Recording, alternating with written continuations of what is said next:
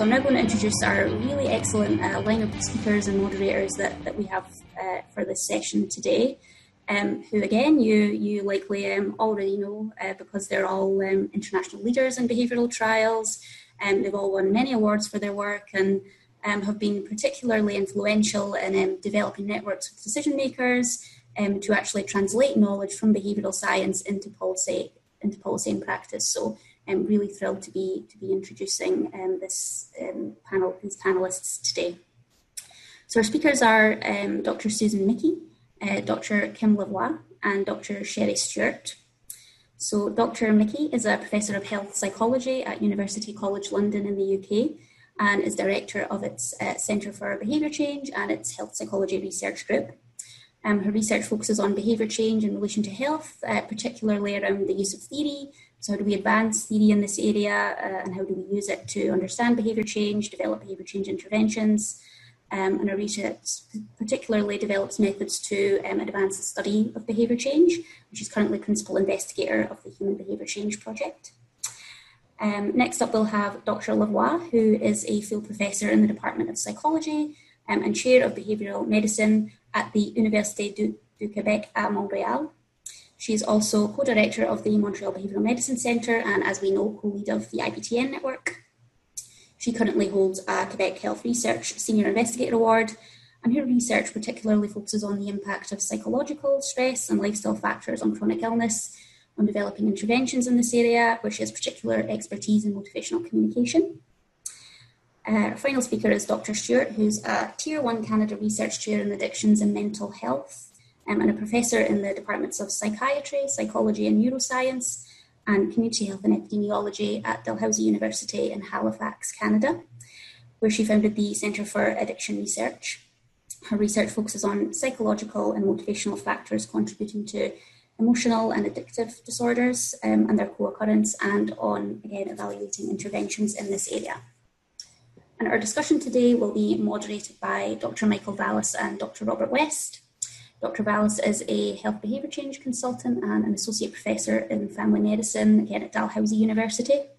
His main area of expertise is adult health psychology, with an emphasis on obesity, diabetes, cardiovascular risk and gastroenterology. He's worked in the public health system for thirty-five years, uh, where he developed the Behaviour Change Institute. He trains healthcare providers in behaviour change um, and is active in research on motivation, behaviour change and adaptation to chronic disease. Um, our second moderator is Doctor West, uh, who's a professor of health psychology at University College London in the U K. He specialises in addiction and behaviour change and is editor-in-chief of the journal Addiction. His research focuses on areas such as evaluation of pharmacological and behavioural aids to smoking cessation um, and on understanding motivation. He's helped to create the blueprint for the U K's uh, National Health Service Stop Smoking Services and has acted, acted as an advisor uh, to Public Health England in this area. So I'd now like to formally begin the session um, and invite uh, Doctor Mickey to begin her presentation. And if we could get Doctor Mickey's slides loaded as well, that would be great. Aha. Oh dear. No. Not quite sure how to make, oh dear, I'm so sorry. If you... It's a, it's a very tiny version in the middle okay. of my screen. Um, huh. If you want, Susan, you can change your view options at the top of Zoom, and you can, um, you can, I believe you can remove yourself. Hide self, okay. And it, that it, might make it bigger. Hmm. I, I can hear a... Uh, Robert from next door coming to try and help me. You can also stretch the screen. Like you, if you just go to this edge of your screen, you can kind of make ah. it wider or I, longer. Yeah, like where the where the slides meet the camera, you can pull that across. Yeah. Is that it? And then and then what you want to do. So I'm getting some technical support from the moderator. That's great. You've got a great moderator there. Do you want to put it on? Yeah. Is that it? Is that all right? I don't, I don't know. Yeah. Um, then if you just. Yeah. Yeah. Okay. Yeah, you're in control. Right. Right. Um, sorry about that technical hitch. Um, and uh, delighted to be part of this session. Um, my only sadness is we can't catch up over coffee and um, over drink in the evening, but um, look forward to when we can. And um, to say this is um, uh, slightly changed from a talk I gave yesterday to the United Nations on World Psychology Day. So apologies to anybody who saw it yesterday, um, because it's a bit similar. Um, so here goes. Uh, what I'm uh, wanting to do is take a behavioural perspective to uh, limiting COVID nineteen transmission. Uh, just to say something about who I am, I'm director of the Centre for Behaviour Change, uh, which has collaborations and networks all over the world, and uh, does a lot of uh, translation of science into policy and practice through various uh, types of activities. Um, in terms of COVID nineteen, I'm a member of the U K government's Behavioural Advisory Group, and I'm also a consultant advisor on behavioural science uh, to the W H O. Um, I thought you might be interested in terms of uh, what uh, we're doing in the U K. Um, it's the group is about, well, more than twelve psychologists, probably about twenty now, actually. Um, we have health psychologists, social psychologists, emergency psychologists, and also anthropologists, sociologists, behavioural scientists, and communication experts.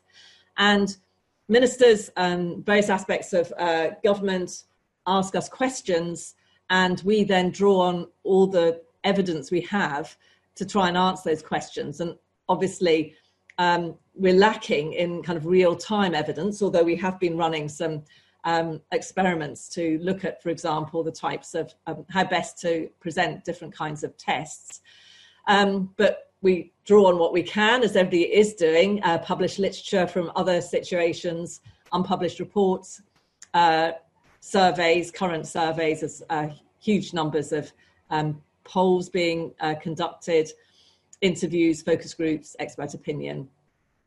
And just to give a, a flavour of the kind of papers that we produce, uh, we, we probably produced about thirty or so now, I think, um, but general ones such as uh, how to improve adherence to government guidance, options for li- lifting or tightening restrictions, effective communication strategies. Um, and then also more specific uh, topics such as school closures, self-isolation, household isolation, uh, social disorder and policing strategies. I think the government were a bit worried about that at the beginning. Uh, how best to present diagnostic and also antibody tests, managing deaths and funerals in lockdown situations, um, establishing so- social bubbles or micro-communities. As I say, that's just um, a few of them. And if anybody's interested, if you go on the website for Scientific Advisory Group in Emergencies, um, there's probably about twenty of these published, and I think a, another dozen or so going to be published tomorrow. Um, there's been a real call to publish them more rapidly than has been happening previously, so I'm delighted that that's um, happening now. Um, there was, uh, one of the things that's good about uh, what we're doing is that uh, we're at liberty to publish the papers that we Or, or build on the papers that we uh, produce for the government into scientific papers. So um, here's an example of one paper that myself and uh, Robert West led on, um, and we had it uh, rapidly turned around and published in the British Journal of Health Psychology. Um, so I want to say something about um, human behaviour and the way in which it's um, the root of transmission, and also the um, key to suppression, uh, say something about the contribution that uh, we can make, and also say something about um, using frameworks, models and diagrams to communicate um, across disciplines, across sectors. Um, find it very helpful. Um, now, in reducing the pandemic, obviously, uh, governments have focused on isolation, so um, keeping vulnerable people and infected people physically away from others, and also social distancing, so staying at home except for essential journeys, banning gatherings uh, and closing non-essential shops and establishments where people congregate. And um, isolation and social distancing have been very effective in controlling epidemics, but obviously of enormous cost to people's livelihoods, their education, mental health, and also the economy. Um, and the alternative um, is widespread and rigorous adherence uh, to personal protective behaviours. Um, and I'll say a little bit more about those. Um, but those could potentially reduce the extent to which we rely on the disruptive top-down isolation and social distancing measures. Actually, not just potentially, they definitely do. And actually, if we could get those behaviours adopted at scale by the whole population, it would stop the pandemic dead in its tracks. Uh, easier said than done, so bit of a bit of a challenge there. So these are the uh, personal protective behaviours, or P P Bs, as we're calling them, and we're all very familiar with them. Washing hands with soap, not touching the T-zone, eyes, nose, mouth, which is how the virus gets into the body, sneezing and coughing into tissues and disposing of them, uh, and where appropriate in, in indoor enclosed spaces, wearing face masks uh, and social distancing. Uh, so we could solve a very big problem, that is a global pandemic, pandemic by changing um, these uh, seemingly small behaviours at scale. Um, so all of those who said, you know, it's only systems that we should be looking at, upstream, et cetera. Actually, this is really shows that it's human behaviour that's at the heart of causing and solving many problems. And to um, demonstrate uh, how behaviour can have its effect in blocking transmission, um, I'm going to present a diagram um, that, uh, again, Robert West and myself and um, colleagues developed. Um, and it's available if people want to see it in um, Nature Human Behaviour. So um, here we have the basic pathway. We've got the person who's infected on the left-hand side um, and the person who potentially could be infected on that solid right-hand blob, top right-hand corner. And you can see the, see the different pathways in which uh, a virus can emanate from this infected individual and reach somebody else. Now, here we have a, a blue rectangle, and on the left are all the behaviours to do with the infected person, and on the right, um, the transmission route in terms of the um, person who's not yet infected. It's a shame I can't um, make this full screen so that I don't see myself and I can see this bigger, but never mind, let me see if I can read this. Oh, gosh, I can't. Enter full screen. No. Mm. Hi, Susan. This is uh, Guillaume from I B T N team. So, yeah. uh, are you? Do you think your camera is too big? You see yourself too big? Yeah, I want to get so, rid of myself. Um, so I think there's a way, maybe uh, you know, between your camera, uh, your yourself, and the, the screen, there should be a little spot, sweet spot with the if you put your um, your uh, cursor on it to just reduce. You can reduce or uh, upgrade your screen. Mm. Oh gosh, what does this do? So it's like if you were, Susan, if you were um, making a, a table wider or thinner, there's like an imaginary line and you can kind of shrink yeah. your, your camera yeah. view. I've got it. Technically. All right, fantastic. Thank you. Right, sorry about that. I couldn't actually see the screen before. Okay, so um, what we have here are the uh, green boxes, which is the use of tissues, and the purple boxes, which are the um, using uh, masks as appropriate. Then um, we also have at the top there, maintaining physical distance. You see these arrows are where we're actually blocking the transmission route.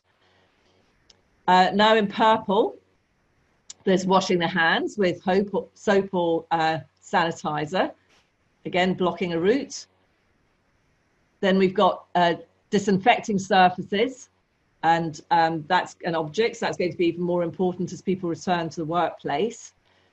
And then we've got um, not touching eyes, nose and mouth. Okay, so that's sort of building up what the transmission route is and what these behaviours are. And as you can see, if everybody was doing all these behaviours, those poor viruses would be stuck. They would be on their way out. Um, The other thing that, um, as behavioural scientists, we can do is explain how different behaviours require different sorts of in- interventions. So here are the four behaviours I've been talking about. And if we think about washing hands with soap, This uh, requires um, new routines and new rules. If then plans that we know are very effective ways of actually um, changing behaviour, if I'm in this situation, that is coming into a building or about to eat or prepare food, then I will uh, wash my hands. Um, so it's a way of really establishing new rules, establishing new habits. When it comes to not touching the T-zone, this is um, often a, an automatic habit. I mean, we're, uh, evidence suggests we're touching our faces more than twenty times an hour, often without um, realising that we're doing it. Um, so it's either automatic or we're responding to an urge such as an, an itch. So for that, you know, an if-then rule wouldn't be appropriate. We need to develop an incompatible behaviour, like keeping your hands below uh, shoulder level, um, sitting on your hands, putting your hands in your pocket, clasping your hands, um, and then also thinking about wash your hands before and after. So there you've got a kind of a, a chain of behaviours that need to uh, happen. Then obviously sneezing and coughing into tissues, it actually requires a tissue. How do we make sure we have tissues on us when we haven't got a lifetime habit of doing that, or some of us don't?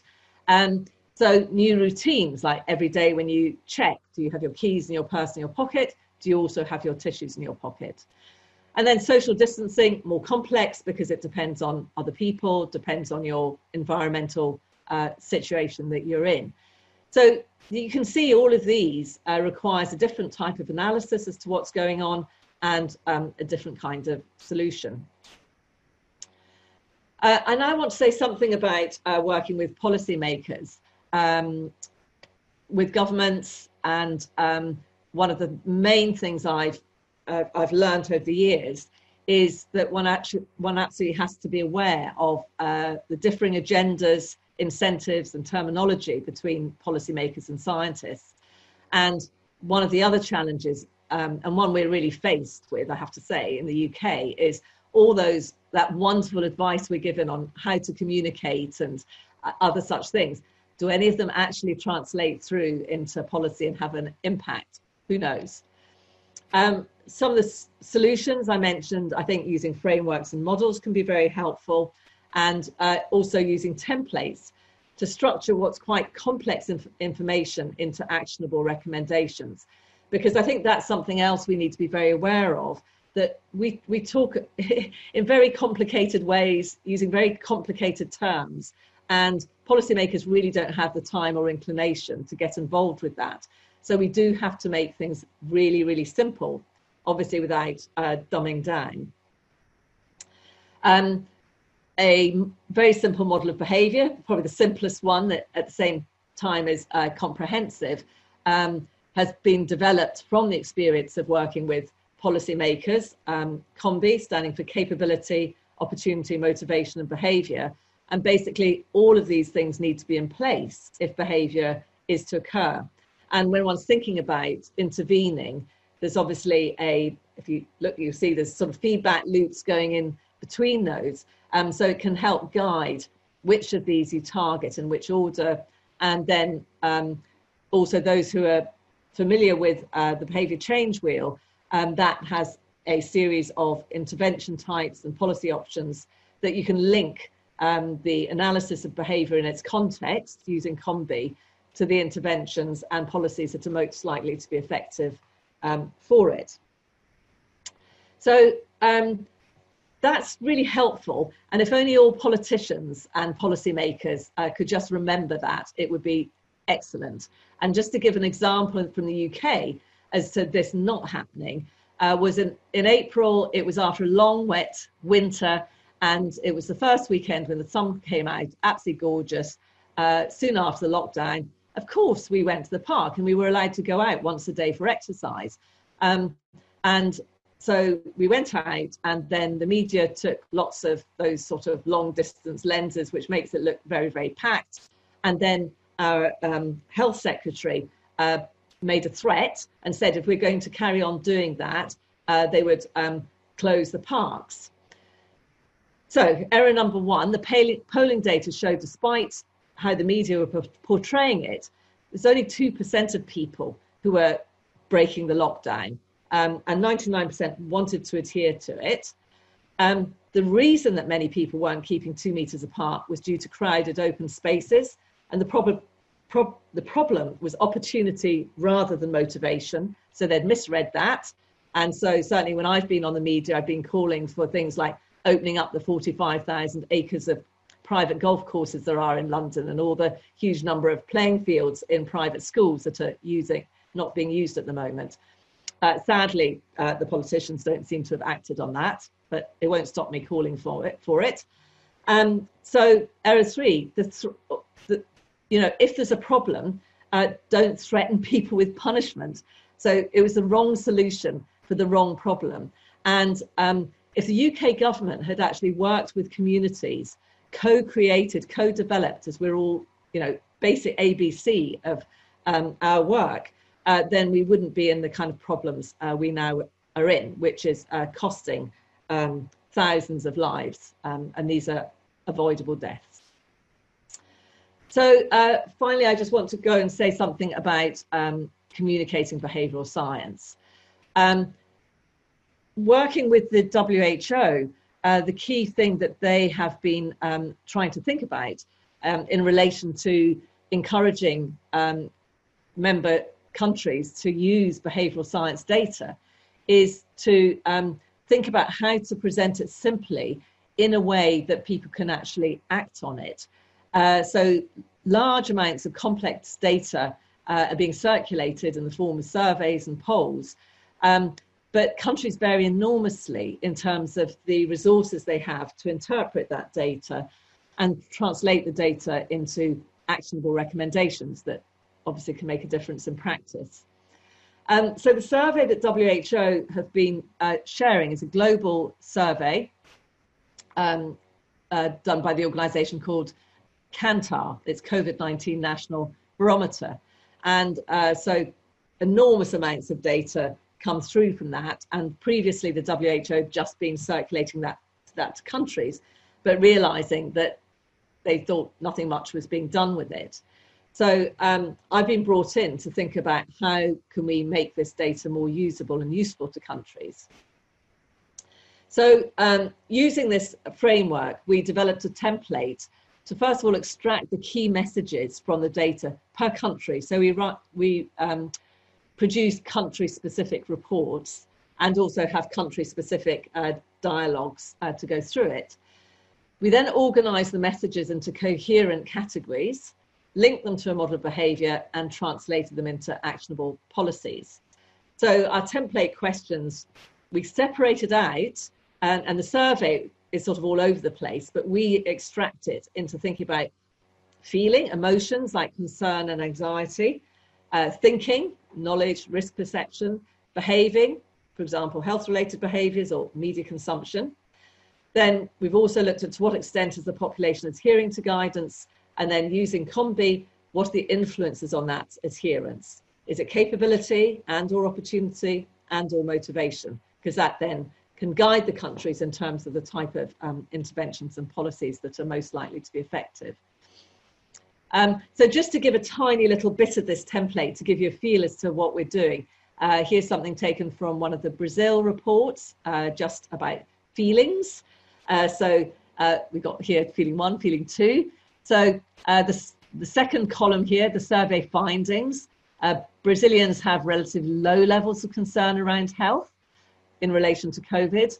And then we, our next column is context and interpretation, which we may gather from the survey, from our own knowledge, from talking to other people, but just how can we understand uh, any particular finding? So the context for this is that the country leadership consistently underplays the severity of the virus. And our act, application, our action point um, was to communicate the severity of the pandemic using trustworthy sources about deaths, about overpowering the health service, about the future of the economy and quality of life uh, in Brazil. And then the second feeling was concern about um, increasing uh, sort of economic instability. But anyway, that gives you a sense. And obviously we go through all the thinking and the behaviours, but that's our structure. Okay, um, so in conclusion, um, pandemics are obviously global, So developing solutions also needs to be global, and we need to strengthen our international scientific and work and application. And, you know, if this pandemic has um, shown the world anything, it's that individuals are connected, communities are connected, and countries are connected. And we ignore that fact um, at our cost. And um, I do hope that uh, some good will have come out of all the bad that we're currently experiencing. Um, I hope I've shown you that behaviour is at the heart of transmitting COVID nineteen and at the heart of suppressing it. And to most effectively change population-wide behaviour, we need to draw on the science of behaviour and behaviour change. And this is a huge challenge. I'm, I'm old enough that when I was young, uh, you wouldn't think about sitting down to eat a meal without washing your hands in advance. Sadly, um, I failed to bring up my children in that way. Um, partly because, you know, the, the, the cultural norm had changed, and we need to find ways of getting this um, back across the world. Um, and finally, uh, models and templates I find to be very useful in uh, summarising and communicating uh, what we know in an accessible way, and trying to translate scientific thinking and evidence into a form that's um, useful to those involved in policy and practice. And for any of you who want to um, find out a bit more about this, um, on the left is a Nature Human Behaviour paper um, that Robert West was first author of, and um, the other paper that I mentioned uh, before, looking at um, options for increasing adherence to social distancing. And then three out of, I think it's now about eight um, blogs in B M J that myself and others have um, written, with various aspects of um, behavioural science in relation to uh, COVID nineteen. So I'm terribly sorry if I took more than twenty minutes with all my faffing around with um, the te technical aspects of the presentation. Not at all, Susan. Thank you so much. And I, actually, I'm going to speed up a little bit, because I think uh, the, my introduction is going to touch upon almost every point that you mentioned. So it'll be a nice segue into um, our international study, which I think is really following Uh, from a lot of the, the excellent points and, and comments that you've just made. So I'm really excited to uh, present to everyone some preliminary results, very preliminary, so preliminary that I only finished my talk, I think mine was the last to upload yesterday. And I want to thank my fantastic team for helping me get this together. Um, so I'm going to also present on behalf of the entire iCare study team, and following from the previous session, Uh, I, I'm, I'm hoping to show you what can be accomplished in our fantastic behavioral medicine community in such a short time. So everything I'm going to present to you today uh, began uh, the last week of March, and this is the culmination of um, two months worth of effort. I just want to say about my uh, camera, my camera's on my laptop, but my, my big screen where I can see, a bit like Susan, I'm getting, you know, my eyes are getting weary. Um, so you're going to see my profile, unfortunately, so it's just a little bit easier for me to present that way.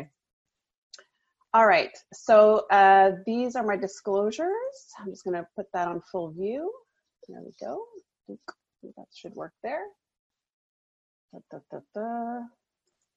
There we go. Advance. Perfect. So as Susan uh, very well described, in the absence of a vaccine, a treatment, or cure, the key to slowing the spread of COVID is adherence to public health policies.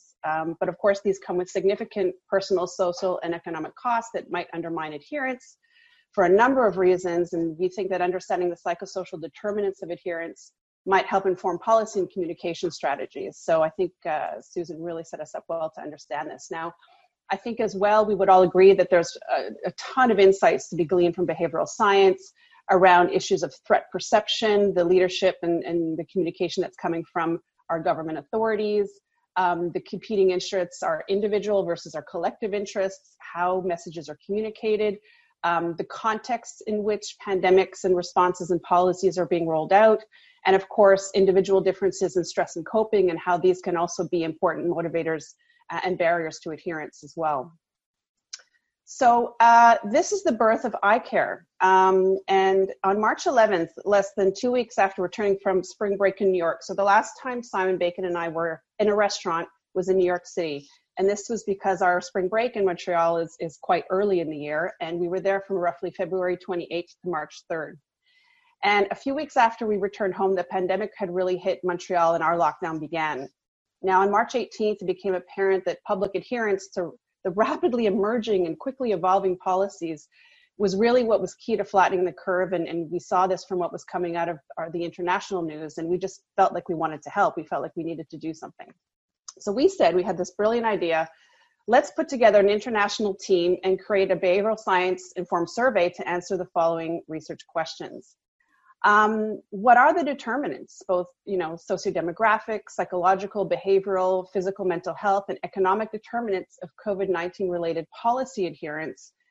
And even, even um, more importantly, what policies launched where, when, and for whom seem to be most and least associated with adherence and most and least effective at reducing infection rates and mortality? And of course, as Susan uh, said, um, we really wanted to help provide more data-driven recommendations to local and international governments on how to optimize both policy and communication strategies with the obviously ultimate goal to, to address the two major outcomes of COVID, and that is health outcomes and those related to um, the economy and quality of life. So we designed uh, very quickly, uh, uh, record quickly, uh, an international multi-wave cross-sectional observational cohort study. And we're doing sort of two kind of studies in parallel. One is a, relies on global convenience snowball sampling. Uh, and we're also conducting representative sampling in target countries. And we're only doing this in certain uh, subset of countries, primarily due to feasibility. But these uh, countries, um, we selected them to represent all the continents of the world, uh, to be uh, representative of all phases of the pandemic curve, um, as well as uh, having representation from L M I C as well as high-income countries. And for feasibility, of course, we need a local investigator willing to take the lead on representative sampling. So these are the list of countries. I'm not going to go over this in, in too much detail right now, but just to show you that this is where the different countries find themselves on the pandemic curve. These are roughly the income strata of the different countries, and these are the continents. So I just want to thank for um, the, the investigators listed here for taking a leadership role uh, in the representative sampling. So we launched the first wave of the survey on March twenty-seventh, and uh, the survey was really constructed uh, and informed by the major modules, by the COM-B model and the health beliefs model. And uh, the modules are as follows. We obviously asked about socio-demographics, and we've uh, tried to align um, our, our uh, questions with other international studies. And our study features among those being recognized by the O B S S R of N I H as being one of the international surveys with potentially harmonizable data. We asked questions about health status and health behaviors. Um, to what degree are pay- people aware of their local public health policies? Uh, to what degree are they adhering to them? We're also examining COVID-related concerns.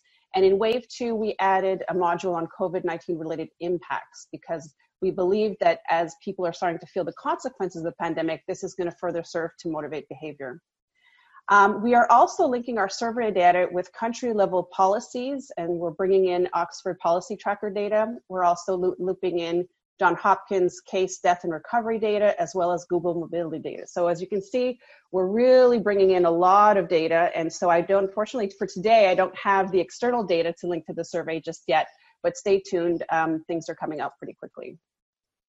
I just wanted to show you here how we've roughly um, mapped on our survey questions to the uh, COM-B model, uh, not to belabor the point, but things like uh, people's health conditions, awareness, for example, uh, of your country's policies would, would map onto psychological capabilities, for example.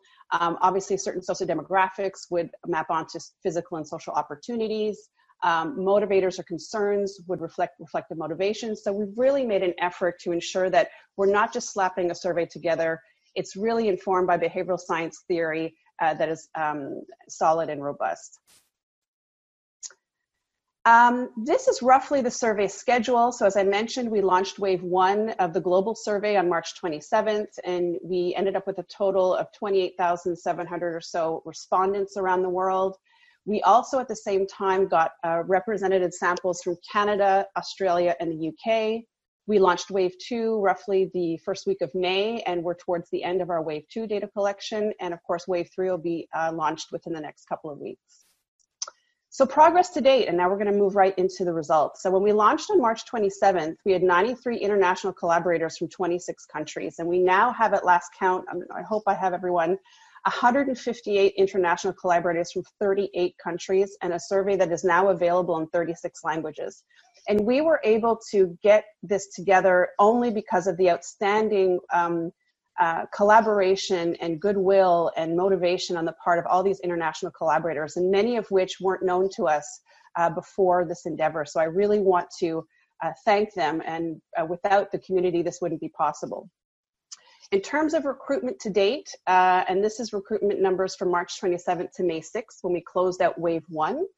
Uh, as I mentioned, over twenty-eight thousand respondents, including uh, seven thousand from representative samples in wave one. We had over thirty-seven in total. And data to date, and this is as of a day or two ago, we had about ten thousand or so in our global sample and another seven or so thousand projected in uh, representative sampling. Now, I just want to say that so far we have managed to do all of this without any dedicated funding. So Simon and I and some of our collaborators have pulled together little bits of money. So everything you're seeing here is actually without any dedicated project funding, of which we have applied to. I'm going to present to you now um, some preliminary data, and uh, we were able to pull some uh, country data. And what we've tried to do is we've tried to pull in uh, data from countries for which we believe we have enough data to say something meaningful. And we've also selected countries based on where they are in the world and where they are in the curve.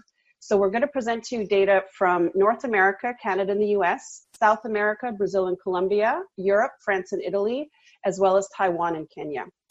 Um, and all, all told, this represents about fifteen or sixteen thousand of our twenty thousand or so survey. Uh, so just to let you kind of give you a, a flavor for who we're talking about. So it would seem that um, of all of our global respondents, it's a primarily female sample. Uh, approximately seventy percent, uh, with a mean age of around forty-one, mostly uh, employed pre-COVID, mostly well-educated, and either middle or upper income. One third have a health condition that's a significant risk factor for COVID nineteen related complications. These might include cardiovascular disease, chronic lung disease, autoimmune disease, high blood pressure, diabetes. Um, twelve percent of our sample uh, have identified as being essential service workers, so high risk of exposure. And of those uh, respondents who said they got tested for COVID, nearly eleven percent said they tested positive. Now, uh, there's a ton of results. So what I did is I put a results plan so we can kind of keep it straight. And Simon and I uh, took some time to really kind of streamline Uh, the results and pull up the things that I think uh, are, are some of the more interesting things that we can present to you right away. So I'm going to talk about how people are perceiving government policies, um, adherence to prevention measures, the, the major ones, um, what are people's COVID nineteen related concerns, what's the association between the strength of different types of concerns and behavioral adherence, and what uh, seems to most likely motivate adherence. So when we ask people, what do you think of the actions taken by your government uh, to prevent or reduce the spread of COVID nineteen? We find that fewer younger age groups are satisfied with the policies, and those from younger age groups uh, seem to find them too lenient. So in the blue bars, you have under twenty-nines, and then thirty to sixty-nine is that sort of middle age group, and then the seventy plus is those seniors who seem to be more at risk. We also find, if you look at this by country, more people from uh, basically Brazil, France, and the U S find policies too lenient, which is quite interesting because of, um, I mean, it's interesting too that Susan just presented data on Brazil, and it would appear that our survey also seems to coincide with the feeling that the government uh, responses in some countries, at least from the perspective of the population, may be inadequate. If, when we ask patient, uh, patients, excuse me, respondents, the frequency with which they've engaged with uh, in each action or, beh- or behavior in the last seven days, what we find is overall, with the exception of wearing a mask, most people report adhering to the major prevention measures at least most of the time. So this is the eighty percent mark, uh, and the red bar indicates those who indicating um, practicing uh, hand washing and social distancing at least most of the time. So that's pretty good. Um, I'm going to present you the flip side of this graph and, and draw your attention to the last item, and that is, if you are, uh, if you have tested COVID positive, or you believe you have, um, you have COVID nineteen, but weren't able to get a test, what proportion of those people report self-isolating? And globally, more than sixteen percent of people with confirmed or suspected COVID worldwide report not self-isolating at least most of the time. So this is not all of the time, this is at least most of the time. So on a population level, this is certainly something that's of potential concern. Um, one thing I'm going to come back to in my concluding statements is really what one of the things we'd like to do next is understand who are these people and what are some of the barriers. Uh, when we also look at uh, other demographics associated with uh, adherence, we see that adherence appears to be worse among younger age groups, might not be surprising compared to older age groups. Again, those are the blue bars here.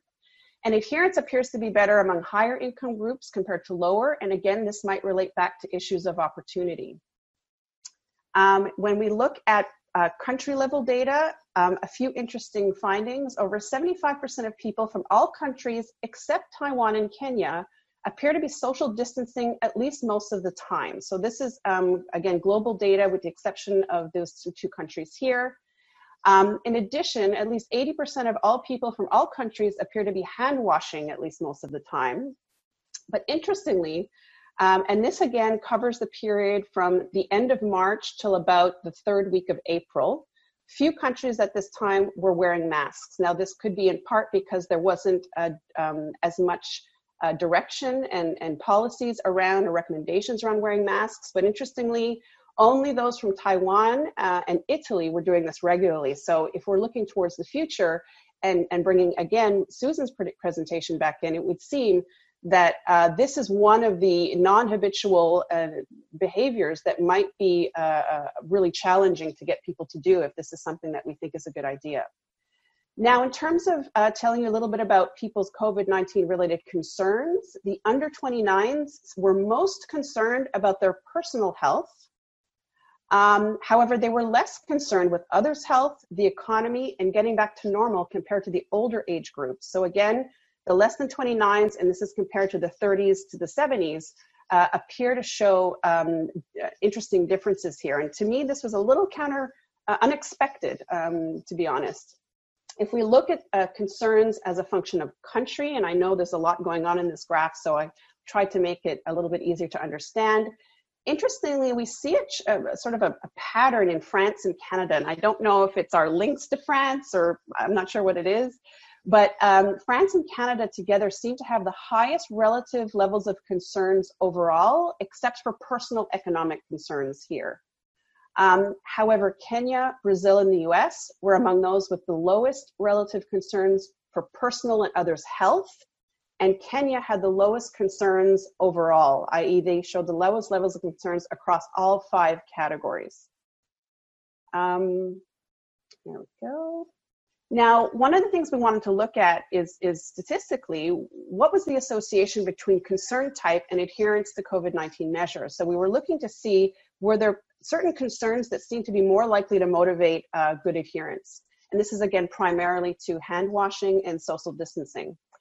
Um, and as you can see here, interestingly, only economic concerns, and that's sort of concerns about my personal finances and about the general economy of my country and getting back to normal, Uh, were significant predictors of better adherence to prevention measures worldwide.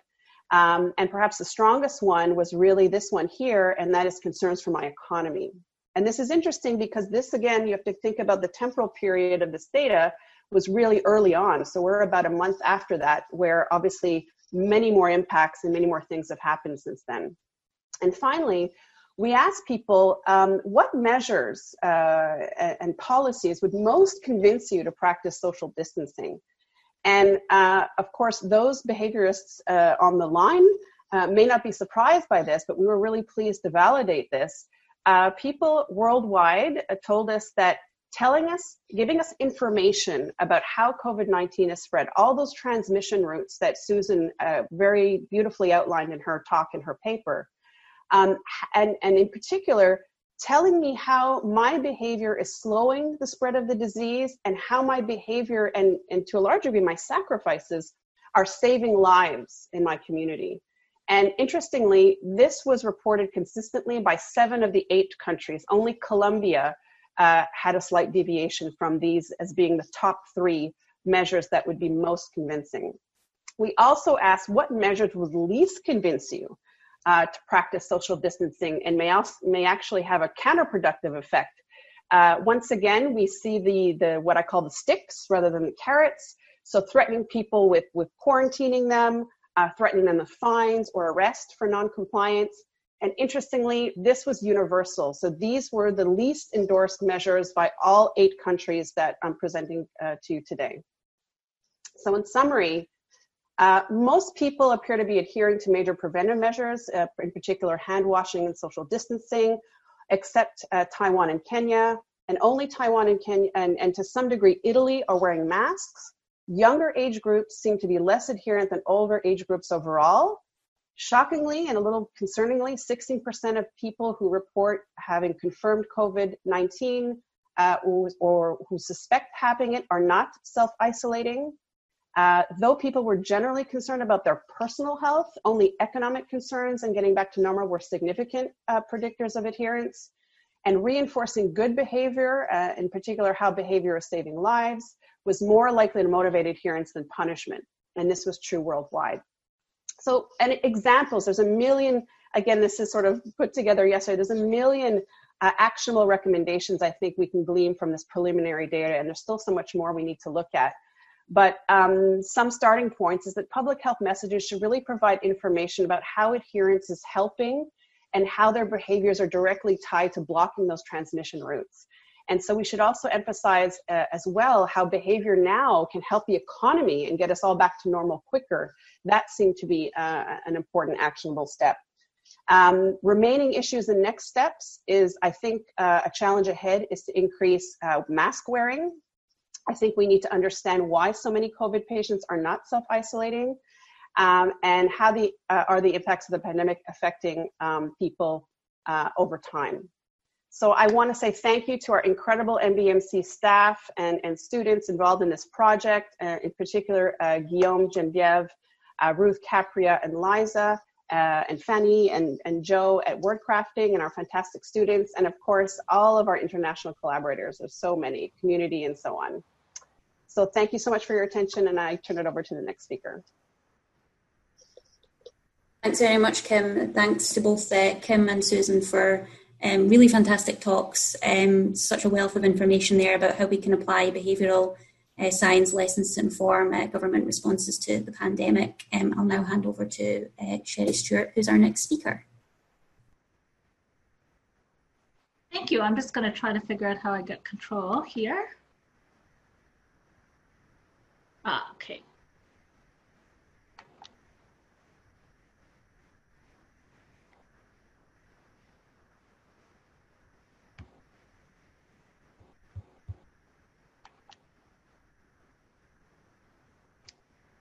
I'm just going to make sure this moves ahead. Yes, it does. Okay, well, I wanted to um, to say, first of all, that I feel very honored to be part of this, um, uh, this symposium today, and I appreciate the invitation from uh, Kim and Simon to speak.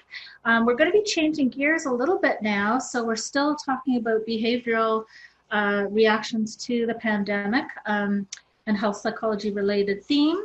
Um, however, we're switching gears to look at uh, really maladaptive behavior, so drinking, in the context of the pandemic. So we're going to be looking at some gender differences today and uh, links between mental health and substance use behavior, in particular alcohol, in the context of the pandemic.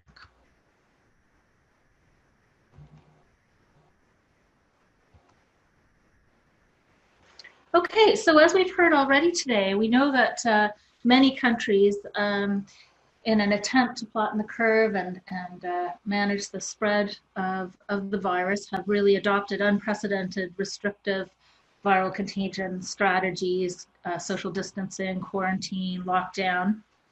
And uh, the real question today is what, you know, what kind of effects does that have on people's mental health and on their health behaviors?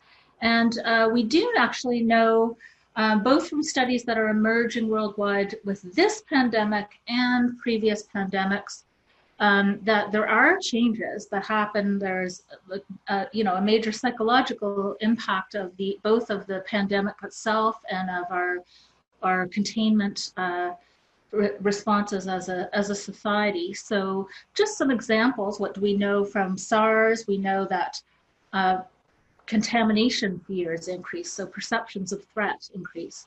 We also know that for some individuals, psychological distress uh, increases, both anxiety and depression. Um, there was a nice uh, review of twenty-four studies on the impacts of quarantine and lockdown uh, procedures during a pandemic, um, bringing together twenty-four studies that have been done in this area. And the conclusion was that, you know, the effects are variable across individuals, but overall quarantine and lockdown kind of procedures do have negative psychological impacts for some that are severe and are long lasting. What do we know then about, uh, about people's um, health behaviors? And I'm going to focus in on alcohol use. Uh, a recent article in The Lancet really warned about increased alcohol use during uh, the pandemic and how this was uh, likely to be a major public health concern. And there's data now emerging to really support that. Um, in the U S, market research shows alcohol sales have increased about fifty-five percent in the U S since the pandemic. Now, some of you might say, well, obviously people aren't going to restaurants, they're not drinking in their usual environments, so they're, you know, buying alcohol, or this might have been panic buying, worrying that the alcohol outlets would close. Um, but when we look at survey research, um, for example, a study done by the uh, Canadian Centre on Substance Use and Addiction here in Canada, they did an anonymous poll across Canada, showing that Canadians are drinking more. So the highest rate was twenty-five percent reported increasing their alcohol use in the thirty-five to fifty-four year old age range, with forty-four percent of those who reported that increase attributing it, that increase to stress. Um, there's been another recent study that I just saw yesterday, a cross Canada study, suggesting even higher rates. So it's a little closer to thirty percent. Uh, reporting that their alcohol use has increased um, during the pandemic. We do know from previous pandemics like SARS that for some individuals, these changes in their health behaviors, uh, like their substance use behavior, do persist beyond the pandemic. So this, this makes it of increasing concern. So patterns that are starting during the pandemic um, persisting. Um, Now, in terms of why might this be, one, one theory that's relevant here is the, is the self-medication hypothesis. So Krantzian has described this hypothesis as um, contending that people will increase their use of substances like alcohol um, to self-medicate for the distress that they're experiencing. So to manage emo- negative emotions like anxiety or depression, or to manage perceived threats and stresses uh, that they're experiencing. So when we apply this to the context of the pandemic, it does suggest that, you know, on average, we should see increases in, in substance use and alcohol use due to self-medication, and that this should be particularly true for people that are experiencing more um, distress and more perceived threat in, in the context of, of the pandemic. What about gender differences? Um, We wanted to take a look at this because there is some literature suggesting that there, there might be reasons to predict this might be particularly true for women. First of all, we know that emotional disorders, anxiety, depression, post-traumatic stress, all of which might motivate uh, substance use, um, women have higher rates of those disorders. We also know from prior uh, literature, there's a great book written by Steve Taylor on psychological reactions to pandemics that came out before this pandemic, and he summarizes the literature very well. And that's the one individual difference that's most consistent, is that women experience greater psychological distress in the context of a pandemic. Um, in terms of dr- the drinking literature, human and animal studies both suggest that women are more susceptible to stress-induced drinking. And in terms of motivations for drinking, while we don't see a lot of consistent gender differences in overall self-reports of drinking to cope, uh, what we do see is that coping motives seem to be associated with heavier drinking more strongly in women than men. So that comes out of the, the largest uh, worldwide study on drinking motives to be conducted to date, Quinch et al. Um, so the aims of the present study were to test predictions of the self-medication hypothesis during this pandemic um, in terms of links of perceived threat around COVID nineteen and psychological distress um, around COVID nineteen, that those two variables should be associated with greater alcohol use. And secondly, to explore gender differences to see whether this might be particularly true for women. So we hypothesized um, that we would see associations between two or two measures of COVID nineteen stressors, perceived threat and psychological distress, across four with, with alcohol use, across four different indices of alcohol use, and that the above relations would be particularly strong in women. So our participants were a large American sample of adults. Uh, we particularly chose to match to, to balance on gender. So fifty percent of the sample of seven hundred fifty-four were women. On average, they were right in that age range, which the uh, NANOS poll shows has the highest, you know, increase in alcohol use. Um, we were studying people who were in relations for another reason, who are in relationships. So m- the majority of people in this study were married. Uh, most were white, most uh, heterosexual, and about two-thirds of them had children at home during the pandemic. Uh, we did this between April seventeenth and twenty-third through uh, an online study hosted by Qualtrics panel surveys. Um, they produced quite high-quality uh, survey data. There were two attention checks. They checked for I P addresses to make sure people, it's not the same person completing. Um, they uh, removed speeded responses. Um, so this is all high quality data. Uh, the two measures that we used to look at COVID nineteen stressors were the perceived coronavirus threat questionnaire short version. So it consisted of three items, and the coronavirus impacts questionnaire, uh, the psychological subscale. So it was two items that assess psychological distress in response to COVID nineteen. And all of these items are completed on a one to seven scale where they say it's not true of me to very true of me.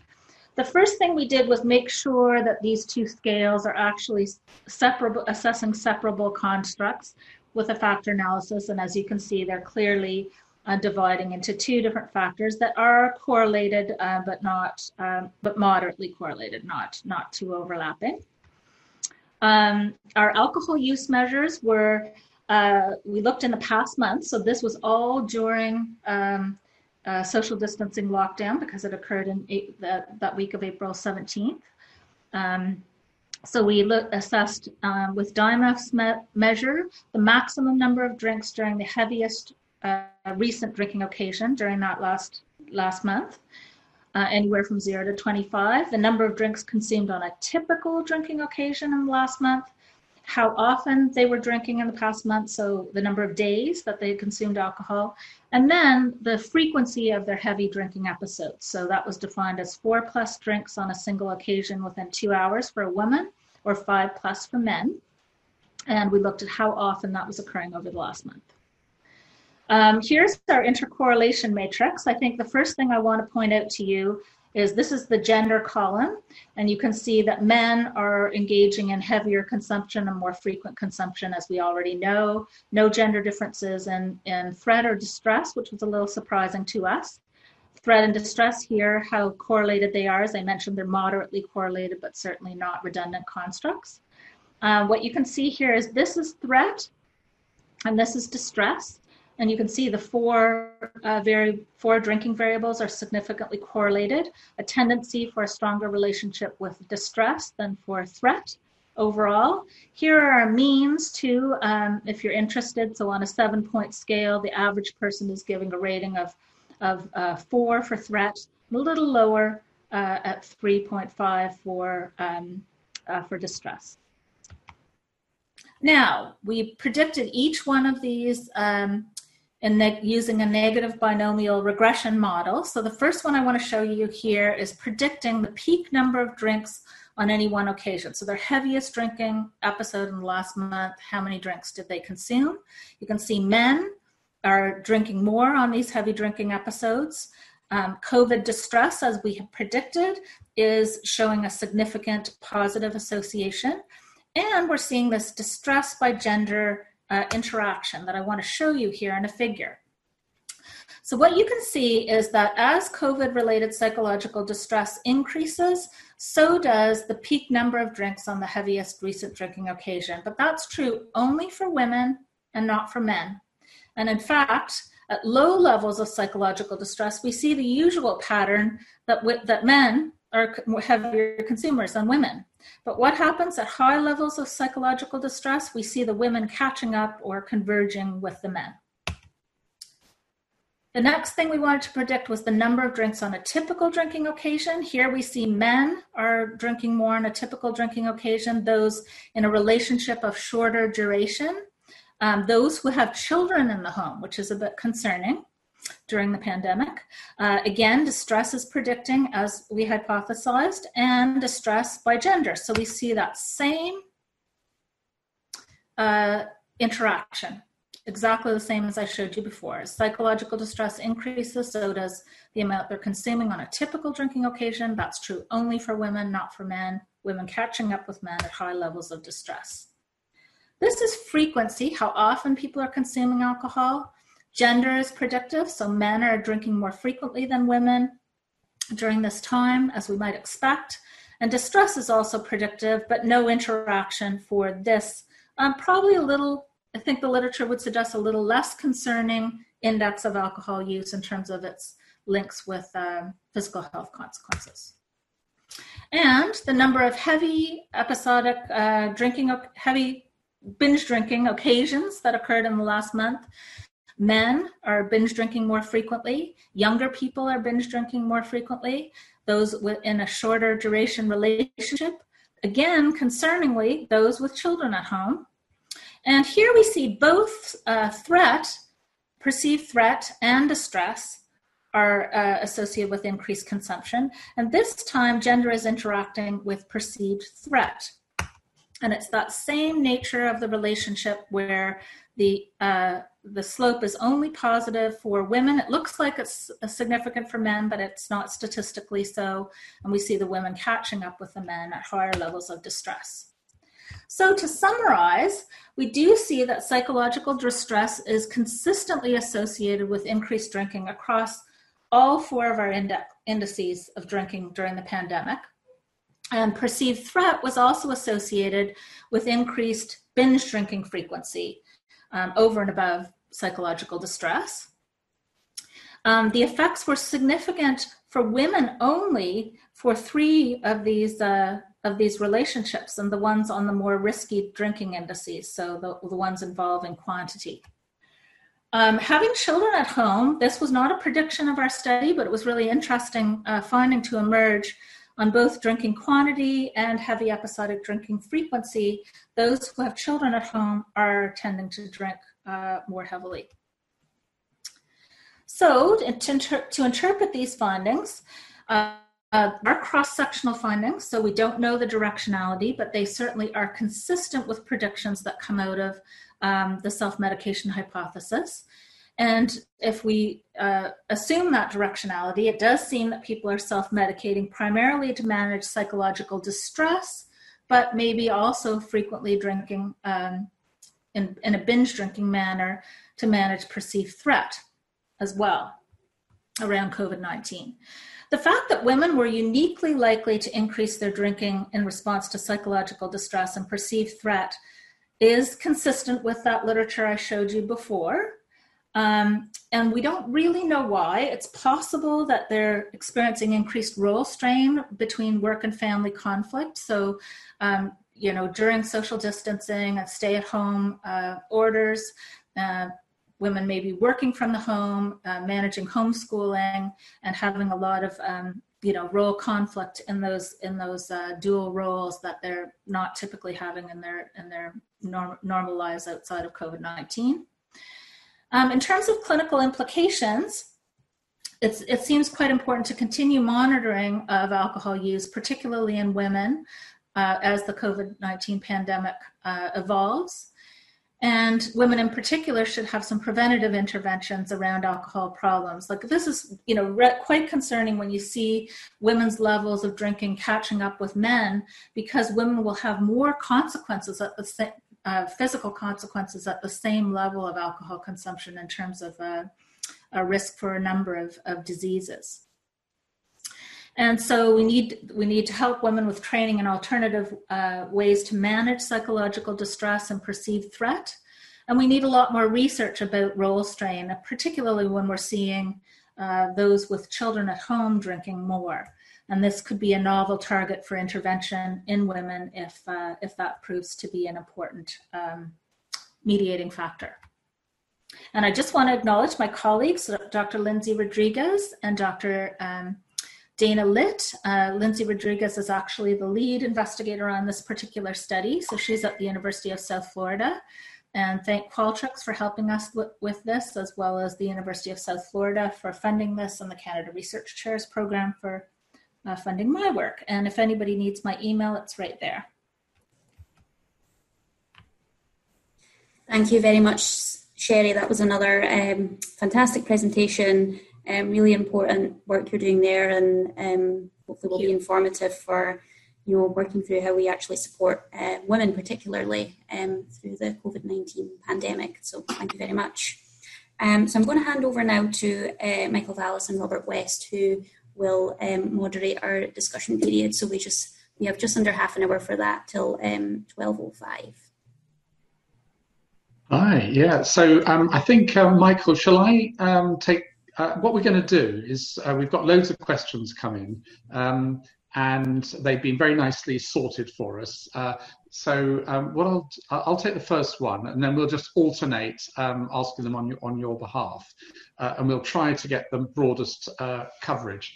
So um, and probably just I'm, I'm going to start with just uh, doing it in order. So with Susan's talk, uh, for example, um, uh, so. Um, Angela uh, Fatmata, um, if I pronounce that right, uh, um, asks, um, Susan mentioned the need for trustworthy sources uh, to put out information in a way that can be understood by the public, um, but that requires inherent trust in the sources by the public.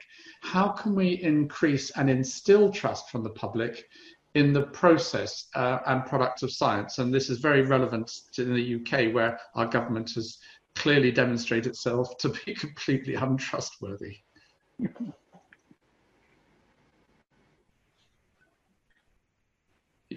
you on mute? You're on mute, Susan. Was that one for me? Yes. So um, it's it's how to, uh, I mean, it's a question about how to build trust um, and how to maintain trust, I suppose. And uh, one thing that I think is really important is um, working with communities. Uh, certainly in the U K, it's been a very top-down type of issuing of uh, guidance and edicts. Um, and I think that um, it's quite fragile, because if the um, trust is threatened in any way, as we've seen recently in the U K, um, there's nothing much underpinning it. Whereas if um, the uh, government or whoever the sources, authorities are, are working um, closely with all communities, neighbourhood communities, working communities, demographic communities, um, then not only are they likely to have um, better guidance and more implementable guidance, but also there'll be shared ownership, and so people are more likely to implement it, and um, there'll be more trust in those who are um, giving the guidance. So there's several other things, but I think that's the thing that Um, comes to my mind first. And if Thank I could you. just, Robert, sorry, just quickly interject um, yeah. just a little iCare tidbit. So one of the questions we did ask is, who are your major sources of information about COVID and policies and so on, of what you should be doing? And the top two ranked sources of information were still local health authorities and government, and particular, you know, what I'm reading in the newspaper, hearing on the news, hearing on the radio. So these around the world anyway seem to be the top two sources, which means that, you know, they're going to do the most, have to have, have the most benefit, or potentially have the most harms. So just wanted to compliment. That's really interesting. And, you you know, I, I was just going through your results. It was, uh, I was thinking, wow, you know, we could really do with some of these results uh, coming out here now. So we're going to use them like crazy. Um, I, I just wondered, Sherry, did you want to say anything about that issue of trust before, before I hand over to Michael? You'll have to take your... You're mute. on mute, Sherry. Thank you. I, I actually thought that I was taking it off. Thank you. Um, I don't have much to, to add. I mean, I think um, I think that's a, a huge issue also with messaging around around drinking, right? Um, people are trusting uh, information that's coming from um, sources that may not be reliable. And, uh, you know, there was misinformation about drinking being beneficial and killing the virus, you know, things like this. Um, uh, and so I think that this issue is, is very important in this area as well. And also, I think social norms are a part of uh, what may be going on with, with uh, this, you know, these changes in drinking. Certainly with social media, you see tons of information about people normalizing that drinking, you know, drinking with kids at home is okay. It's a good way to manage all of this. And uh, so really normalizing that. And I think, you know, that issue of tr- like trust in uh, social norm information and lack of trust in, in uh, the information that's coming from government is an issue as well in this area. I wonder, Robert, if I could just ask or sort of make a comment and ask a sort of a related question. One of the things that struck me, Sherry, was how women's behavior is catching up to that of men. And I think most people were in couples. I was wondering if, well, listen, he's drinking. I got nothing else to do. I, I can't go to my yoga classes. I might as well just join him. And I'm wondering if there's a bit of a interplay between or modeling and saying, well, geez, there's nothing else to do. And I'm wondering if that could be playing a role in, in that catch up, those catch up looking graphs that we saw. Yeah, we actually just published, um, this is outside of the COVID, but we just published on uh, mutual influences on drinking behavior, a meta-analysis on that very question. And actually, uh, yeah, it is more true that women will be the ones that are, you know, uh, influencing. So um, this, I think you've got, you've got a good, good point, Kim. And we are actually launching, we we're just funded and we're launching a study to look at that in couples. So this study was not, it was people who were in relationships, but they just participated on their own. And now we're going to do it with couples to see if that is something that's going on. Well, I don't know if this is true of uh, Susan and Robert, but I think it's more like Simon's catching up with me now, but we'll see how that plays out.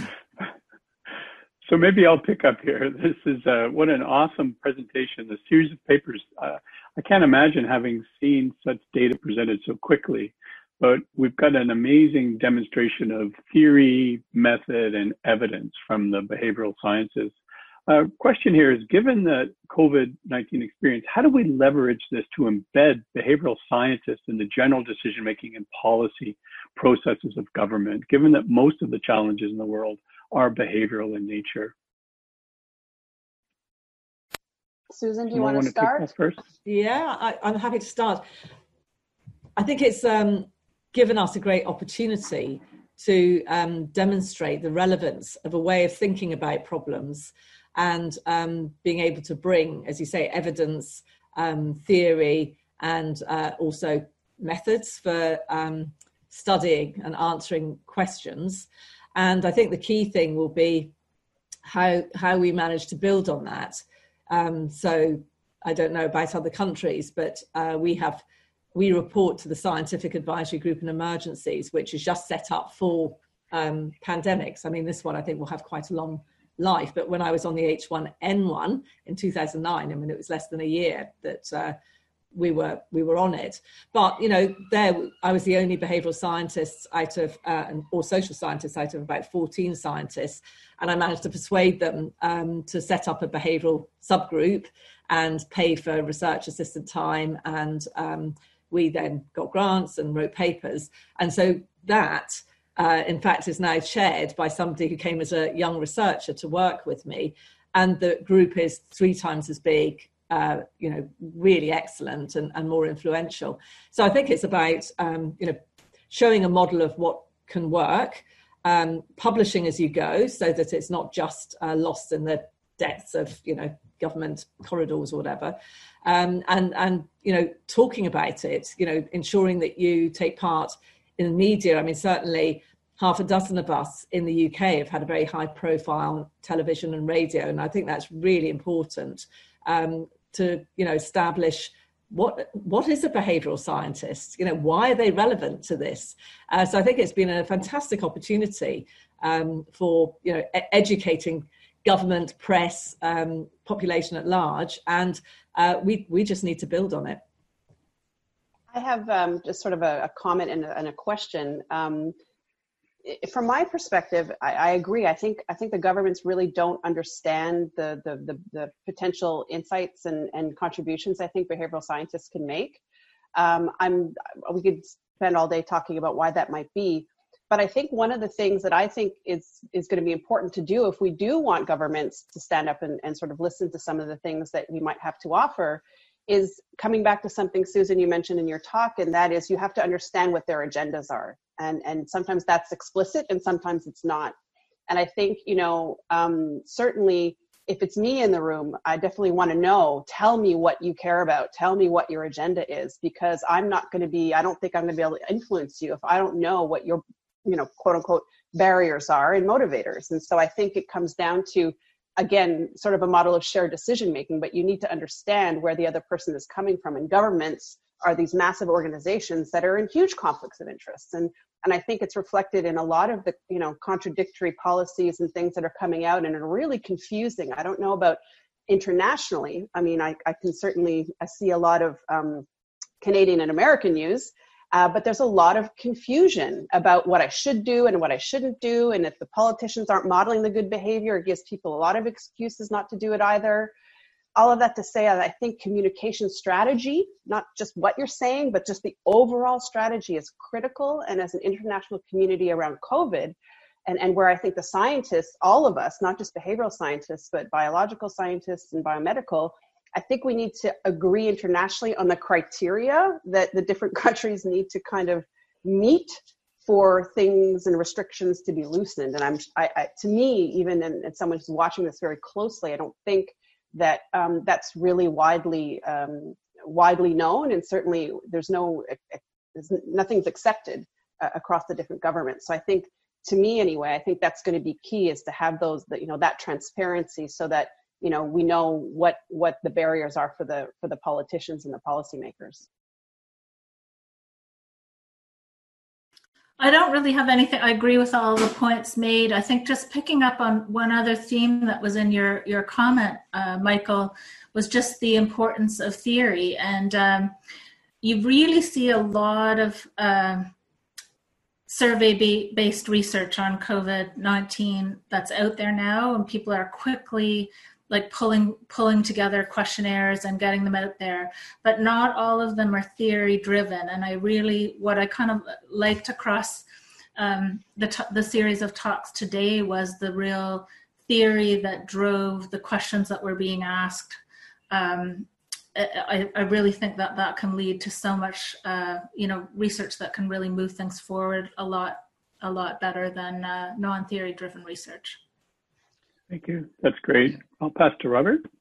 Yeah, actually, Sherry, um, there's a question um, uh, directed at your presentation. Mm-hmm. Interesting one from Linda Carlson. Says, uh, I agree that role strain between work and home schooling is a primary cause of stress for women at home now. And um, she asked, do you have data on who was working from home and who was not? And I should uh, say that um, uh, it was reported that uh, in the U K that homeschooling um, Uh, was costing uh, parents something in the region of twenty thousand dollars, but uh, one thousand dollars if they didn't drink. Yeah. Um, unfortunately, we, Linda, we don't have in this data set that, uh, that data. In this study that's going forward with couples, we will have that data. We're asking about homeschooling. We're asking about role strain. Um, we're, we're seeing who's working from home. Um, how long they've been doing it, looks a lot more detail on those kind of questions that we'll be able to get at that issue. But this study actually wasn't designed as a COVID study. It was one of those, I think, like many people, it was something that was set to go. And when COVID happened, we put some some measures in that were relevant. And so it didn't address all of the issues that I would have liked to if I designed this to really get at this this question. Uh, one, in the absence I... of data, psychologists are really good at speculating. I wonder if you might want to uh, speculate uh, had, you know, on what, what you might expect, and then and then ask Kim and Susan to comment. Sorry, could you ask the question again? Yeah, just, um, uh, you know, not having the data. I just wondered oh, whether yeah. you might want to speculate. Yeah. Yes. Well, first of all, I do think, uh, I, I do think that, um, first of all, seeing that having children at home was, was associated with heavier consumption. Um, I suspect that that is to do with homeschooling. And I do suspect that that has to do with that role strain of either that people are trying to manage if they're working in an essential service, coming back, teaching their kids, going back to work, or trying to manage their home environment to allow them to both work from home and and manage homeschooling with their ch- children. So that's an incredible, you know, stressor. And uh, and so I do think that that's why we're, and, and we also know that those duties, even though we've had, you know, uh, changes within our culture to make things a bit more egalitarian, we still know, like the most recent Stats Canada data show, that those those duties do fall to women. And I'm sure during COVID, that's that's happening even more. So there's been quite a bit in the media anyway on the, the whole issue of the she session, you know, that this is, uh, the, these kind of things are really going to economically impact women more than men, and it's it's very concerning, and I'm sure those kind of things are also weighing on women's minds. Um, one thing I can add is um, um, about this working from home and having kids in the home, and, and we do have that data collected in iCare. So I've already spoken to kind of Sherry offline. We do collect drinking behavior and how drinking is changing over time uh, as through the different waves. Um, it's not using a lot of those more sensitive measures in, in, the, in your previous study, because ours wasn't designed as a drinking study, but um, we do have a sense of uh, how health behaviors in general. So we expect to see increasing in drinking, increasing in uh, perhaps drug use, increasing in eating, decreases in physical activity, um, uh, and so on. So, you know, we, we do collect a lot of that health behavior data. We, we are also looking at Um, vaccine history and vaccine intentions. I didn't present that data today, but we do have that as well. So I think that there's a lot of really interesting things. And of course, you know, there's a lot of iCare collaborators on, on, on the panel, on the call. And of course, we're open, open for business, as they say. So uh, I think there's a lot of things that we can start digging into uh, in, in the, in the iCare data as well. So I, I don't really like to speculate um, without any data. So I'll draw on a N of one study. The participant's a sixty-four-year-old woman living in London.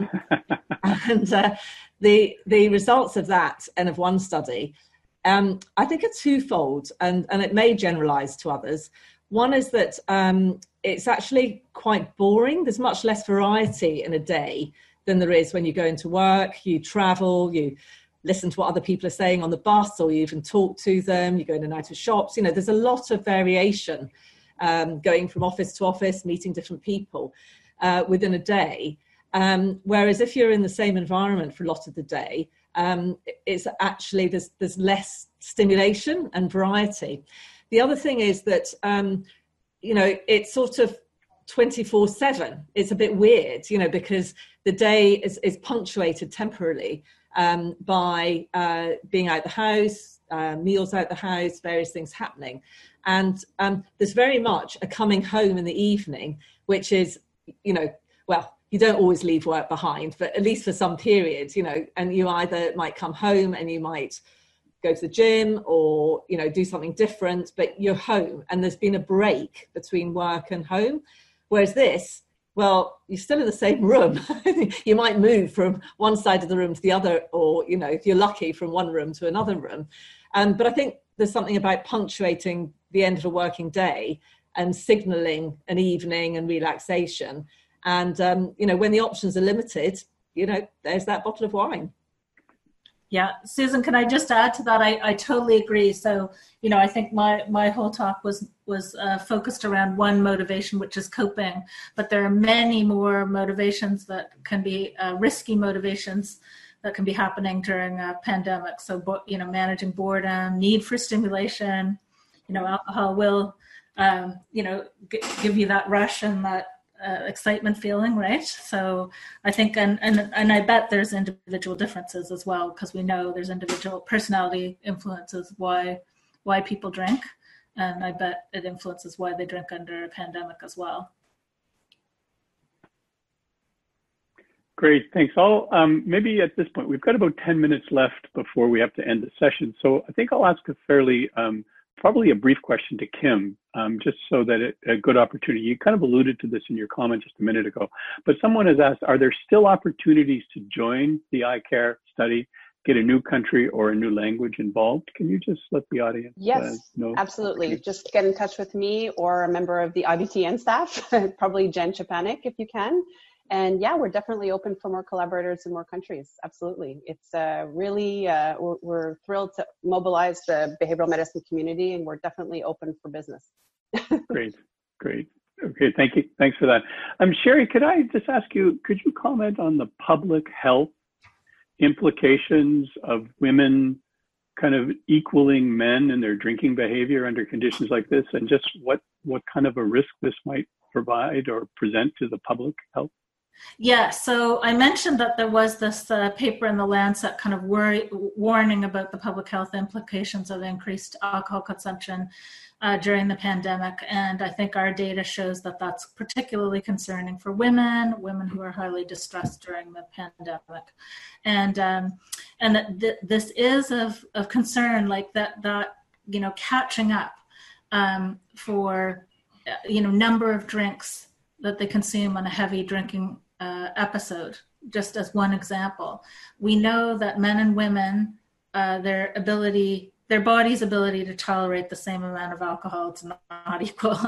And so you get, you know, with similar levels of alcohol consumption, you have a higher risk for women for many diseases, uh, uh, you know, uh, cancers, heart disease, many. So it, that was really concerning. When I looked at the figures, that was the first thing that kind of jumped out at me, was that, wow, you know, we hear about gender convergence just in general, that women are kind of catching up to men in, in alcohol consumption. And here was an example of when it occurs, right? Or, and potentially starting to look at why it occurs, like the pandemic might give us a model for why this is happening, but certainly, uh, you know, very, very concerning from a public health perspective.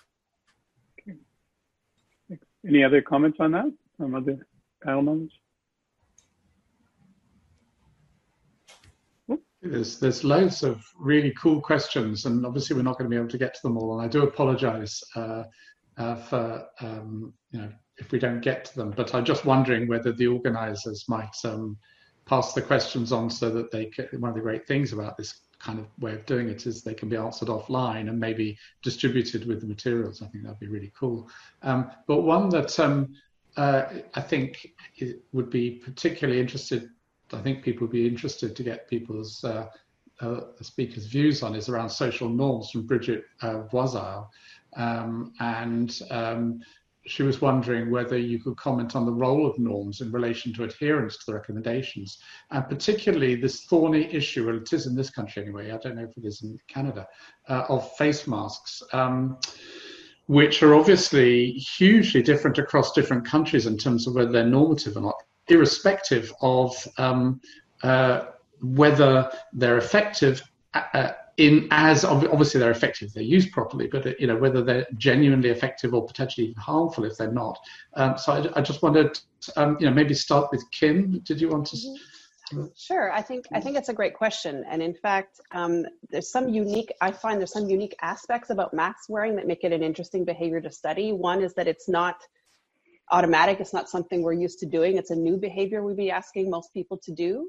The second thing is, um, I think, what masks tend to signal or what they represent for a lot of people. And that certainly a lot of the masks that we've seen, you know, it signals infection or medical or, you know, healthcare personnel, um, and it's overall negative. Okay, so I think that there's a little bit of, you know, I remember when I was in New York City for spring break um, a couple months ago, and no one was wearing masks, but there was one taxi driver that was. And I remember being very aware that my reflection was, oh my God, is he sick? Because I knew that you're only supposed to wear a mask if you're sick. And I was like, do I take the taxi or not? So I wonder if that might be playing into it as well.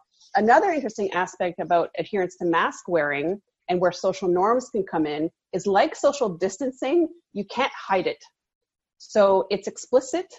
Uh, and it's overt, and if you're doing it, everybody knows it, and if you're not doing it, everybody knows it. And I think if we can build it into the norms uh, and, and make it more normative, um, I think, like social distancing to some degree, um, we can get more people to, to adhere. And again, I think it's going to be challenging for the reasons that I just mentioned. In addition to the fact that it, the, the, the recommendations are confusing. I can speak for Canada very quickly. They say we really strongly recommend it, but it's still optional. So I think that lends a lot of confusion. Yeah, and I, I think there's an issue around how people use that. I don't know about in Canada, but uh, in, in the U K, uh, actually, and I've seen on, on you know pictures of other countries, I mean, the, the mask wearing is laughable, really. I mean, in terms of how people use it. I mean, it's it's almost as though people use it as a talisman rather than anything else. You know, I've got the mask and it's going to give me some sort of magical protection. Um, uh, Sherry, I wondered if you had any uh, thoughts about that or comments on this normative aspect and the role. Yeah. I am on. Okay. Yes, um, I think that that's really important in the alcohol area. Um, certainly something, again, people are talking about their own N of one studies, but I have seen on social media just tons of um, normalizing um, uh, images and posts around drinking during the pandemic. And, um, you know, some of them are, are using humor, like, you know, mums drinking while they're managing, while they're trying to work and while they're trying to manage their children's homeschooling. And um, and so it's quite concerning, like, you know, often humor just reflects what's happening in society, right? So that these these are like normative social norms, uh, information that's getting out there. And, uh, and so, but I don't see sort of the equal, once in a while I see something coming from C C S A, just kind of reminding people of, you know, the moderate drinking recommendations, but that has not been as prevalent as what I've seen in terms of social norms around uh, normalizing drinking during this time. Um, so uh, we're just actually, start, again, starting a study about that, about uh, about posting and uh, who's doing it and how is it related to drinking and to distress. Um, mm. But I think it's an important issue. Mm, thanks, Susan. Well, yeah. Um, I'll just be a bit deviant and not talk about social norms and go back to um, masks, um, but we'll end on uh, the issue of behaviour, because as we all know, there's uh, it's pretty well an evidence-free zone in terms of the effectiveness of masks in community settings. And so people are adopting it for different reasons. And some of it's, I think, to do with identity, some of it's to do with anxiety. Um, but one of the things I think is uh, really important is the difference between the effectiveness of masks uh, when you try them out in laboratories in controlled conditions and can prove, look, X percent of um, the virus droplets uh, and, and aerosols don't get through this mask, is completely different than what happens um, in real time, in real context, with real people wearing them. And I think that's, again, where behavioural scientists can come in. Uh, yes, if the right kind of masks are, right, are worn in the right kind of way and taken off and disposed of in the right kind of way, um, they are likely to be effective. Um, however, the reality is that people uh, fiddle with their masks and um, touch them when they take them off. And masks are a fantastic um, collector of virus because of the warm, damp um, atmosphere one creates on the inside of the mask. And unless they're uh, thrown away, uh, which obviously is uh, very wasteful in terms of plastic and pollution, or put straight into a, a hot soapy water, then they can be put on a surface and the whole thing becomes a new viral transmission where people touch their masks, get the virus on their hands, uh, touch other surfaces, the masks touch other surfaces, and so you know you're actually increasing risk of transmission.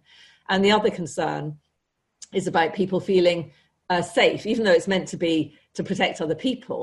Um, I think often people feel safer themselves, and so there may be less attention to social distancing and other personal protective behaviours. And certainly when I was um, in Japan a couple of years ago, I remember a woman saying her mother wore her mask twenty-four seven, wore it all night in bed because she felt unsafe without her mask on. So I think it's a really nice illustration of how you absolutely have to understand behaviour if you're going to um, come to a, a rounded conclusion about uh, when and for whom masks are likely to be effective. And just to add on, you know, some of the data I presented would suggest that among the zero to twenty-nine age group, if that's your target group, they're not so concerned about protecting others. So I think that this if this is something that we want people to do, and I agree with Susan, I'm not, I'm personally ambivalent about masks because I, I the data's all over the place. Um, you know, we've got to think about what is likely to motivate. And if the message is protect your community, wear a mask, with all the sacrifices and inconveniences that come with that, it may be extremely challenging. Mm, that's a really good point. I, I think it may be one of these areas where um, you have to see a given behaviour in a broader context, and, and the and the intervention as a broader intervention. So rather than just a simple recommendation about face masks, it would have to come with education, training maybe, um, uh, environmental change to facilitate safe disposal. You know, kind of the way you might think about an I T U, um, uh, where you know it's all gear, it's all set up for donning p- p- protective equipment and then and safely um, taking it off again and so on. So um, anyway, handing over to Michael will probably be the last round, I'm guessing. Okay, so there's a really interesting kind of question here. I think it puts a great sort of context and uh, raises kind of social justice issue with regard to behavioral science. And there's a long history of hated minorities being blamed for epidemics, and the animosity often turns into violence and persecution. There are examples of this phenomenon starting to pop up in the COVID pandemic. How should the behavioral science community view this? Should we be trying to do something to address this issue? And I'll let anyone respond.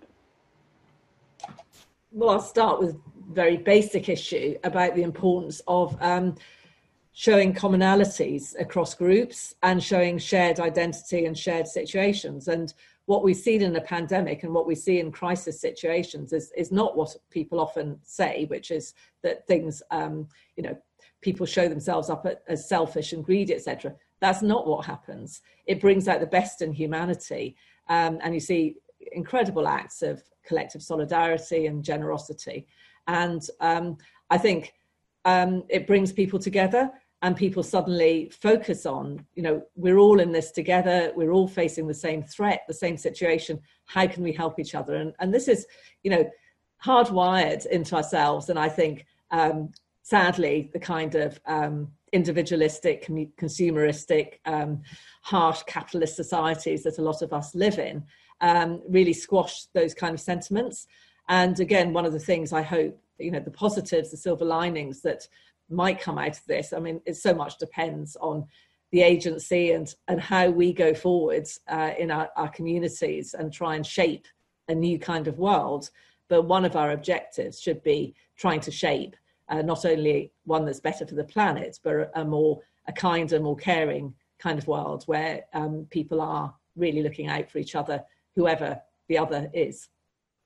Yeah, I, I, I agree. And, and that was well said, Susan. I think, I also think too that um, I think it is a minority of people who are um, blaming and pointing fingers. And I think it doesn't necessarily represent the the, the majority view.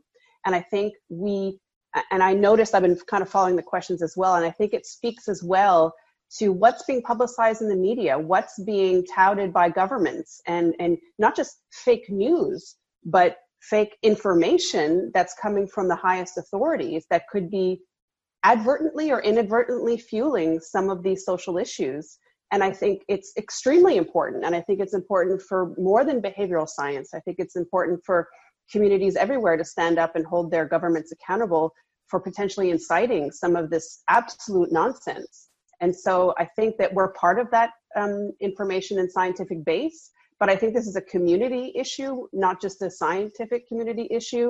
And I do believe, as Susan does, that it's it's a minority of people, but unfortunately it gets a lot of attention. But it's extremely important to answer the question. It's extremely important, but I think we should all collectively be standing up against that those fallacies. Thank you. Sherry, any comments? Um, I completely agree with everything I've just heard, and I think uh, I just wanted to point out the difference between um, the, mino- the minority who are blaming and angry, and possibly more that are fearful, so that xenophobia. Um, so once again, like uh, you talked, Kim, about you know the mask being something that you can see, Uh, that immediately instills fear. And I think um, there's there's some data to show, like across pandemics, that people start to fear, you know, where the the virus originated from, and they, um, so those kind of things might not be so explicit blaming, um, anger, but they might be nonetheless things that are uh, creating, um, you know, stereotypes and, and stigmatization of uh, of different different groups. So that that's I think a responsibility that we have to educate and to to try to combat that as well, the, the xenophobia. And one thing too that came, seemed to come out in iCare is, is that struck me, or that's striking me so far, because as I said, we're just really starting to look under the surface, is how similar the, the, the concerns and how similar the behaviors and, and intentions are and motivators are across people.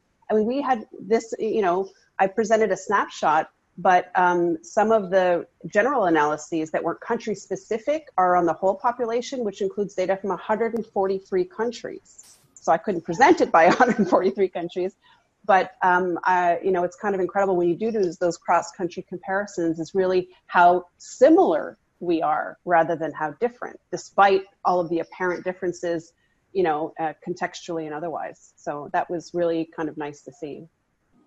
Awesome. Thank you so much. We still have quite a few questions, but we unfortunately are out of time.